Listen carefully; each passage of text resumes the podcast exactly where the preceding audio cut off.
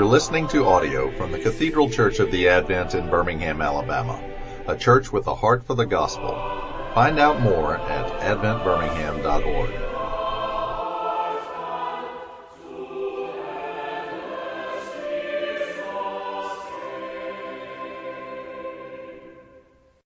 You hear the word sacrament, or you know, what what do you imagine, or what do you think most people imagine? You don't have to give me the answer I'm looking for. I just kind of want to get a general sense of what people understand by that. A ritual church people do. A ritual that church people do. It's also something that was ordained, or Jesus said, do this. Some things that Jesus said to do. Yep.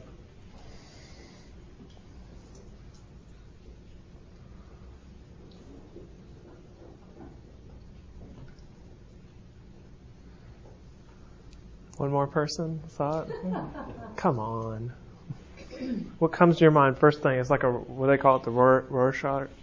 Bread and wine. Bread and wine? Something sacred. Sacred? Yeah. Sorry. Say Something more? just sacred, very holy. Uh huh. Do you feel like you're clear on the topic? Uh, do you feel like that term? Sorry you did not? What was the term that you grew up with? Ordinance. Ordinance, There you go. kind of like what you were saying. So I don't know what, Sure. what this denomination would consider. Yeah. Right. Yeah. So that we would use sacraments to describe what you call an ordinance. Some people say, what are some other? We heard christening instead of baptism. Um, some places do dedications instead of baptism and then do baptism later. Uh, people say Eucharist, communion, the Lord's Supper. Uh, there might be others that I'm missing. Um, some would say that there are more than two. Um, some would even include foot washing as a part of communion because at the Lord's Supper the Lord did wash feet and say to do it. Um, and but a lot of places don't. Uh, and so, what are some others beyond the, the typical two that people often call a sacrament? Marriage. Marriage, um, extreme unction, so like last rites, um, ordination, uh, um, confirmation. Um, and so, uh, so there's. I think that this is a kind of topic that there's a lot of confusion about potentially. Am I right? Or at least there. I mean, there's just a lot of different ways that we talk about it. So at least today, kind of a goal is to be clear about what we mean around here. Uh, if you said ordinance in the past, we're talking about the same thing. We use the word sacrament, which is not in the Bible. Uh, but hey, you know, I mean, baptism and communion is. Um, and uh, uh, um, we, we, we're talking about baptism and, and Holy Communion when we say sacraments or the Lord's Supper, um, and not things like marriage and ordination and confirmation and last rites. And I'm forgetting another one, Fu- funerals maybe. Holy orders. Holy, yeah, ordina- ordination, holy orders. See what I'm saying? There's so many different ways that we talk about that. Um, uh, but because the baptism and communion, as you said, are the two in the Bible that's clearly the things that Jesus said to do this, uh, those are the only ones that we consider sacraments. The others are things that we do. We do confirm. We do do marriage, um, but it's uh, it's uh, they're they're they're rituals. They're um, rites of passage. Um, the the difference is that um, baptism and communion not only are they uh, things that the Lord told us to do, but we see them as means of grace. That they proclaim the gospel in the same way that the preached word proclaims the gospel. Um, but all that's just a, a, a preface to say, I think it'd be helpful. There's so much we could say, but let's just take a look at some passages in Scripture about these things, okay? Because there's tons of theology that we could look at. There's a lot of church tradition and history that we can think about around these topics, but what does the Bible actually say? And then go from there. Uh, and, you know, we're not going to look at everything, but I picked a couple kind of highlight uh, uh, bits to look at, and then I gave you some references that may or may not be exhaustive on the topic, probably not. Uh, but if you want to further study, uh, you could. Um, so uh, for the first one, for, for the topic of baptism, just a few different passages. Yeah, if you haven't got the handout, there might be some extras kind of going around.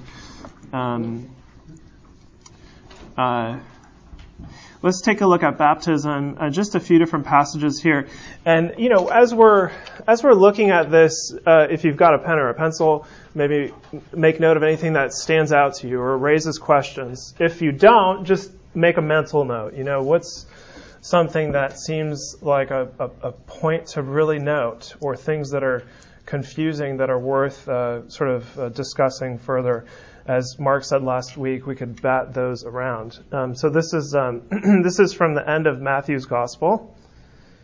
And Jesus came and said to them, "All authority in heaven and on earth has been given to me. Go therefore and make disciples of all nations, baptizing them in the name of the Father and of the Son and of the Holy Spirit, teaching them to observe all that I have commanded you." And then from Acts, after Peter preaches his sermon on Pentecost, we hear the audience say, Now, when uh, they heard this, they were cut to the heart and said to Peter and the rest of the apostles, Brothers, what shall we do? And Peter said to them, Repent and be baptized, every one of you, in the name of Jesus Christ for the forgiveness of your sins, and you will receive the gift of the Holy Spirit. For the promise is for you and for your children, and for all who are far off, everyone whom the Lord our God calls to himself. And with many others, many other words, he bore witness and continued to exhort them, saying, Save yourselves from this crooked generation. So those who received his word were baptized, and there were added that day about 3,000 souls. And from Romans chapter 6, what shall we say then? Are we to continue in sin that grace may abound? By no means. How can we who died to sin still live in it? Do you not know that all of all of us who have been baptized into Christ Jesus were baptized into his death. We were buried, therefore, with him by baptism into death, in order that, just as Christ was raised from the dead by the glory of the Father, we too might walk in newness of life.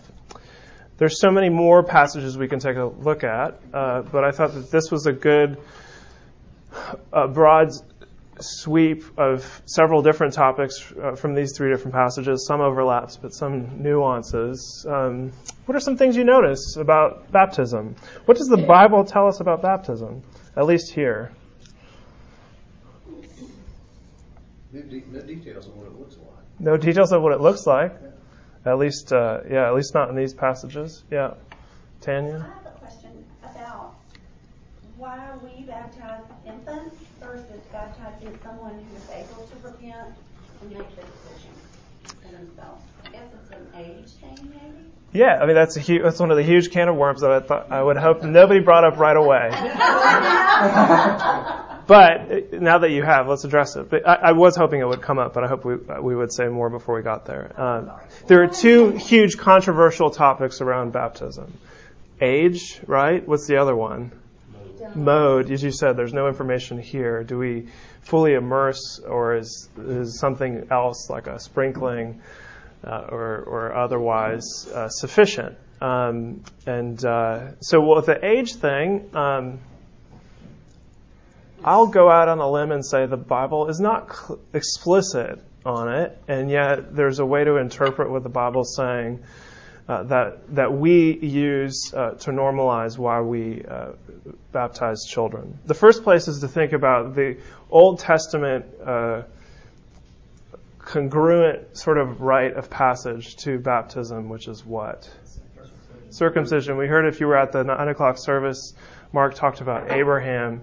Uh, and the covenant that God made with Abraham, and Abraham being justified by, fa- by his faith. Uh, if you're going to 11 o'clock, you'll hear that there. What does God tell Abraham after that, uh, that passage to do as a sign of his, his faith? To circumcise not only himself, but his whole household, his family. It's a, it's a covenant uh, sign signifying that faith. And we know in the New Testament, as Paul says elsewhere, like uh, Romans and, and, Galatians, that it's not about the actual sign. And we can interpret that in the same way with baptism. That, you know, I could just take anybody outside in the rain and just be like, baptize you in the name of the Father, Son, and the Holy Spirit. It's probably not going to be efficacious because what's needed is faith. Um, woo, yeah, be careful. Yeah, these chairs these chairs are. Uh, Um, we could use those for baptism. uh, so, so, so that, so there's that, the Old Testament congruence, but there's some passages down here that I put for you to study further. Uh, the third bullet point to consider on baptizing infants and young children. Uh, Jesus' own teaching about children coming to Him.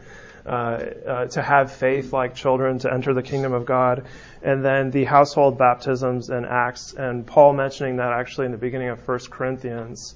Um, and so our assumption is that that probably meant in the same way for Abraham that the household wasn't just uh, the husband or wives of the adults they are talking about and their servants, but probably their children and grandchildren or any other uh, children who who were in the household. And then also here uh, uh, in Acts chapter 2, listen to, did you notice what Peter says about the promise? It's for you and for your children. Uh, so that's that's uh, our interpretation of the scriptures for why we baptize children. And there's a problem though with ki- with families getting their kids done. Do you know what I'm talking about? Like we we like as a um, what do they call it? Fire insurance. Like, uh, we have tons of families who come to us who probably grew up in the church or their families are here and we don't know them from Adam. And they want they usually use words like christened. Um, we want to have our, our children baptized because of a sort of fear that they'll end up like in limbo or something. It's just it's it's bad theology, and pastorally we want to address that uh, and hopefully share the gospel with them and say, uh, we'll baptize your children if you'll be members of the community and raise your children in the faith. That this is a covenant agreement to uh, to share your faith with your children, and if you don't feel equipped to do that, let us help you do that. Uh, and come to church every Sunday so that the, you're being exposed to the Word and feel confident sharing it with your children and, and praying with them. Um, and so uh, there's a problem on with the baptizing of infants if it's just sort of a going through the motions kind of thing. You know, that it's an agreement in the same way that um, God had a covenant relationship with Adam. Does that answer the children's? And I'll just say, if you argue against that, you're on good you're on good grounds too. Um, in terms of there is no explicit language about baptism of children in the Bible. And I will say, neither is there an explicit prohibition against it. Okay, so it's one of those gray areas. Um, my, some of my friends say this, some of my friends say that, and I say this, and so does our church, basically. Yeah. So then, um, you can baptize as an infant here. Yep. Yeah. Become a covenant breaker. Yeah, for sure. Yeah. I think that's really my question. So therefore, there's really no faith in the baptism except as a covenant, uh, covenantally uh, putting the child under the covenant. Yeah. He might become a covenant keeper.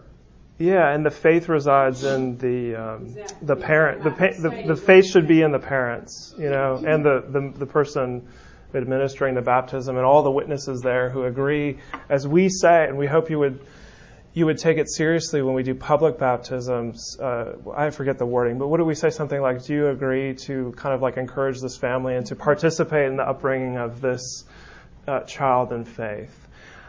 I long for us to take this stuff seriously. I think that too long we have um, been really nominal about this kind of stuff. Um, but I long for a Christian movement of people who take what we're talking about seriously, and the whole church, when we shout, we will, really will agree to this idea that uh, we're going to help this family uh, maintain this covenant relationship. Um, yeah. Yeah. baptized Paul, and I think you were telling us like it's more of an outward sign to everybody that we as parents are choosing to raise our child in the church. It's not some in- incantation, you know. Right. And yeah. and when he is of age to accept Christ in his heart, then, Yeah. then he will, you know. So I love that that idea, like how you explained it like that to me. Oh, that, I Yes, totally. And we need to be Well, countercultural in 2017 and not say silly things like, well, I'm not going to force my faith on my children. I'm going to allow them to have the smorgasbord of all the postmodern concepts in the world to choose for themselves. the Bible doesn't tell us that. The Bible says no to train our children in the ways of the Lord. And so baptism entails the follow through of, uh, of, of sharing the best, most excellent news in the world to our children, right? You know, and so that they, they're more likely to own it, you know, once they are uh, uh, uh, adolescents and adults, and to not, um, but not to be, um, um, not to discourage them at the same time and, and be super heavy handed, because we've seen that happen as well, where parents, um, lord it over their children and then they react and they, they leave. So really having a sort of robust, loving, nurturing of the faith. Yeah, Andy. Yes, I know the church give, they gave us a book as well, but I thought one of the more poignant things that was the fact that this is God's child that He has entrusted to you on earth. So like, we have to bat, you know, we have to baptism because baptize them because that's what that's what you know we're told to do, and our job is to, you know, try to nurture our, our children and have them grow in faith. But you know, it's God's child. We're just we're in charge of them while He's here. Yeah, we're kind of cosmic father, par- I mean, uh, foster parents. Foster Sorry, Yeah. sorry, yeah. Well, well on, on, on that score and following up on the sermon today, I mean, but, but it's not really about what we're. It's his do. activity. It's, it's about our Yep, faith yep. that, that we're that, that he's going to be active for the life of that Yeah, child. So yep, yeah, absolutely. Yeah. And how do you, yeah. as, as clergy and parents, know when they've come to faith? Like, how, how do you have the assurance if they've been baptized and you're putting, you're entrusting them to the parents, then do you have any kind of follow-up or any accountability to when they actually put their faith and trust in the Lord? Yeah, I mean, um, we we depend probably too much on confirmation to do that. but that is one place. The process of confirmation, um, it's it's probably uh, not enough. You know, I mean, so that's why uh, it, it depends on not just the the clergy. There's not enough of us to go around. But again, like I said, with, in the ritual where we say we all agree uh, to help encourage this family to raise this child in the faith. Um, so I think it's more nuanced than um, just simply relying on something like confirmation or the, the clergy to do it. Uh, but yeah, I mean, that's why we shouldn't sort of just rely on the baptism as an empty ritual. Uh, this this is all about relationship, and um, and and we're not the only pastors. All those who know the gospel are equipped to, to minister the word, including parents primarily to, to the children. Um, you mentioned a book. I have a list of uh, three helpful resources. These are two of them. They're both on infant baptism. Uh, uh, if you'd be interested in picking them up, we have them in our bookstore. One is by a Presbyterian, though um, I, we, the clergy team, we all agree with what's being said here.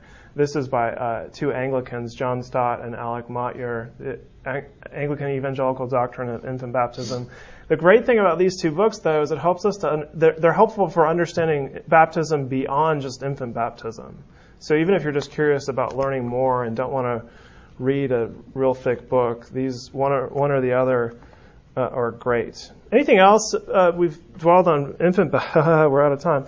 Uh, uh, anything else you notice from these passages about baptism besides infant baptism? Think one of the key things is that it involves water and the word. Yeah. You have to have both. Yep. Um, I don't remember exactly where the story came from.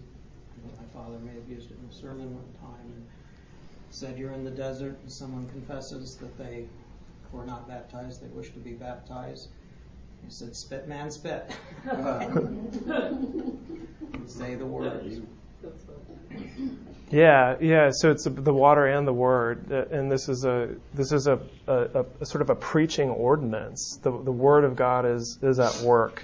I Uh, think, um, yeah, I think too that we have to be baptized to share in Christ and, and what He experienced here on earth. Yeah, that's the Romans bit, right? Yeah. The death and resurrection language, uh, super helpful. That, uh, and then and then the other two passages equated with repentance, and repentance is a type of death, uh, at least uh, you know repentance of conversion, uh, and then the assurances that we're also raised in faith in the same way that Christ was. So it's equated with Christ's death and, and resurrection. Well, there's so much more we could say about baptism, as I said.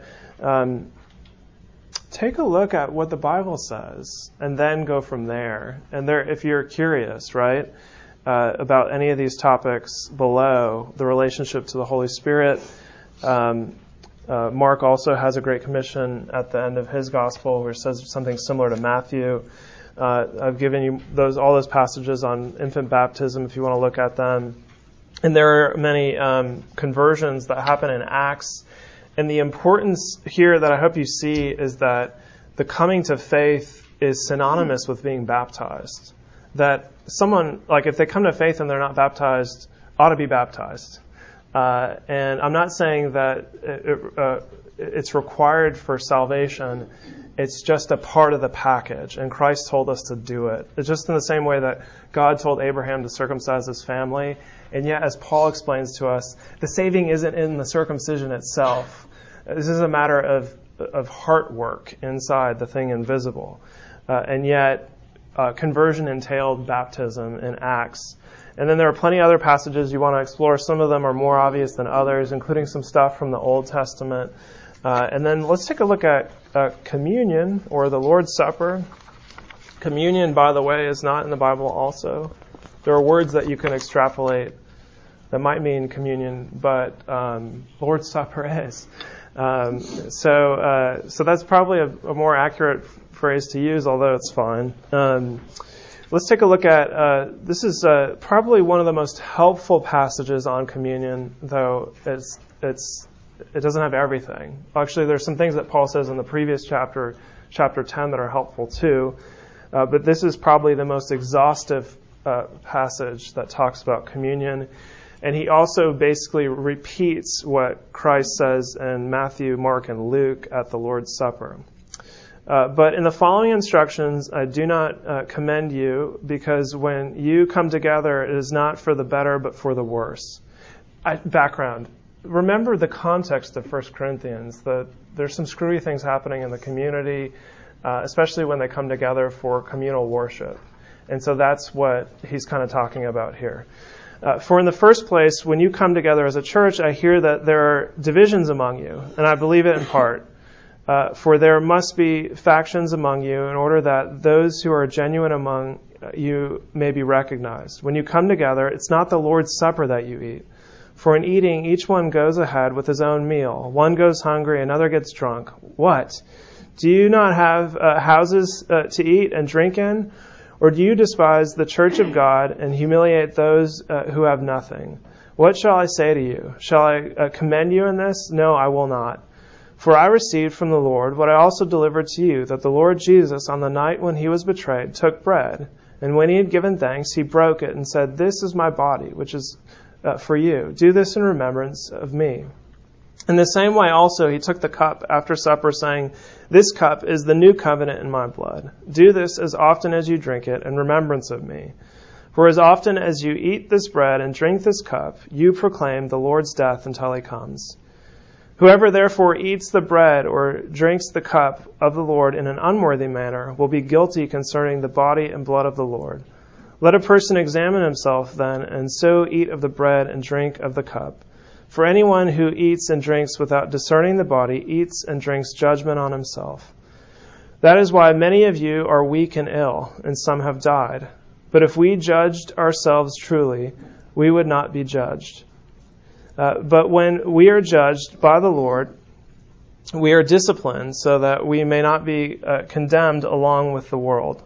So then, my brothers, when you come together to eat, wait for one another. If anyone is hungry, let him eat at home, so that when you come together, it will not be for judgment.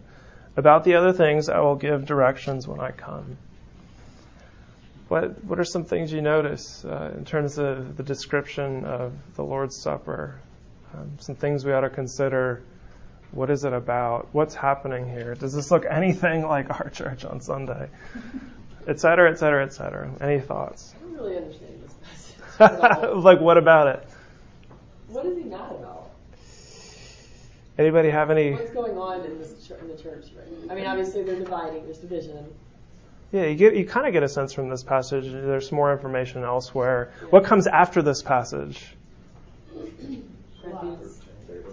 You all know 1 Corinthians 13, right? Which is about love, which we always forget when we do uh, marriages. It's sort of decontextualized. It's kind of strange because Paul is actually addressing what's happening in the the gathered community of the church in Corinth. Uh, there seems to be a real lack of genuine love uh, for each other, um, and he gives some description here of what's going on when they get together. I mean, some people are eating, some people aren't getting food, some people are just getting drunk. Um, and it, it seems to me that they think they're doing it in the Lord's name somehow or another, and it's just, saying this is all wrong. Yeah. Your motives are wrong. Your motives are wrong. There might be uh, sort of um, first and second class Christians uh, in the room. Uh, people are not taking it seriously uh, for what it is. Some of struck dead because Isn't that crazy? People are getting sick and dying. Uh, you know, I mean, Paul is like, take this seriously. Um, take take uh, take communion seriously. Uh, and uh, if if your heart is in uh, the, the wrong place, just refrain right now from taking communion and, and deal with that. Actually, our church tradition used to, and we we do now at the five o'clock. I do a abbreviated version of it. Our church tradition used to read this really lengthy exhortation that basically is based out of uh, 1 Corinthians uh, chapter 11. Um, I just realized this is chapter 11, not 12, and I talked about 13. But you get what I'm saying. Uh, uh, the uh, that um, they would give an exhortation that's based out of 1 Corinthians chapter 11 of like you know take this stuff seriously, repent of your sins, uh, and and that it's not just a matter of our relationship with God. It is that, but it's also what it's. This is why we use the word communion, not just communion with God, but uh, it's a communal meal. And I mean, here's one way that I think about it. I can't have people over to my house for dinner if I'm like in a conflict with them. Right? I mean, it's just, it's really difficult, or to go to their house. I've got to sort it out. Um, and he's saying that y'all aren't sorting it, you know, I mean, there, there are these divisions in the community uh, and, and this is uh, for the community to be reconciled not only to God but to one another. Um, and we see this in church. You know, people go to the opposite side of the church not to to be anywhere near someone else, you know, who they're in a disagreement with or don't like. Um, maybe they don't go to a particular minister to receive communion because they don't like that minister. They go to the other. Paul's saying like that's problematic. Uh, let's let's not do let's not do that. Anyway, anything else about communion that? Uh, I think too, realizing that this group, they were having a Passover meal when this original originally happened. Yeah, the Lord's Supper was at the Passover. Was at the Passover, Right. and that was a special time. That was to represent a special relationship between the people of Israel and God, where he's saying, "You guys are treating this like, you know, just a pitch in." Yeah, so the Passover was an annual uh, meal for Israel to remember the Exodus from from Egypt, um, their deliverance from bondage and slavery, um, and to remember that every year. And uh, what Christ is doing, basically at uh, at uh, the, in the upper room, is saying, don't just do this uh, once a year now. Do it every time you guys gather. And it's for the new covenant, the new Exodus, for delivery from not from Egypt, but from bondage in terms of uh, sin and death and evil and satanic powers and things like that.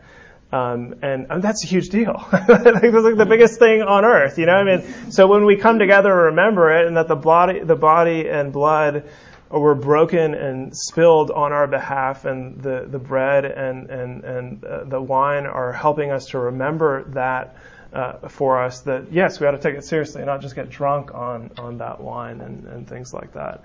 Uh, but but most most especially that therefore it's a it's a it's a means of grace. This is like a this is a sermon enacted to. Um, to to as Stephen mentioned earlier, to help us to remember that God is at work in our lives, and He's actually at work in communion, not in terms of as uh, Roman Catholicism would say, becoming the actual body and blood of Christ, but in the way that Christ said, when two or more of you are gathered together, there I am in the midst of you. Um, and so Christ is at work in our faith in the same way that we talked about with baptism, uh, with with communion. And so there is a, lot of similarities between the two sacraments in terms of, of God's work, not in an empty way in the water, the bread, and the wine, but in a spiritual manner. So that was scripture. There's more scripture that you can look at. We're kind of running out of time, so I want to say a few things quickly. There's more you can look at here at the bottom, and I've give, given some categories um, and uh, mentioned the Passover there. And on the next page, there are some suggested readings. These two on baptism, as I said, are helpful not just for understanding infant baptism, but baptism in general, and by extrapolation, a little bit communion. Um, and then I want to point to you our Anglican tradition. Um, and uh, the um, the following pages, I've uh, I've copied and pasted the original Elizabethan text and a modern rendition by a scholar from South Africa uh, in modern language, but the theology is the same. It's just been cleaned up for our contemporary ears.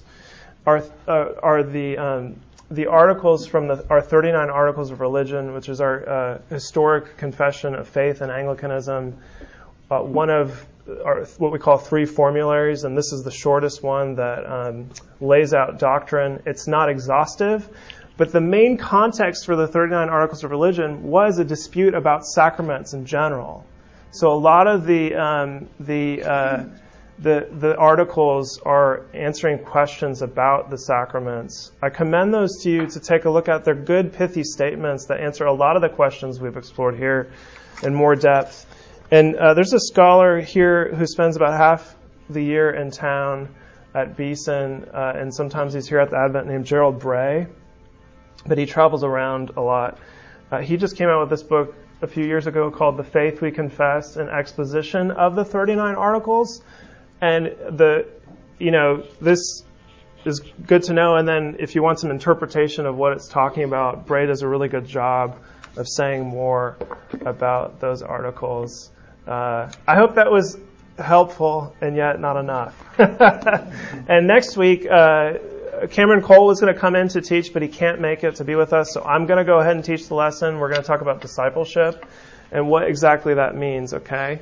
Uh, go in peace to love and serve the Lord.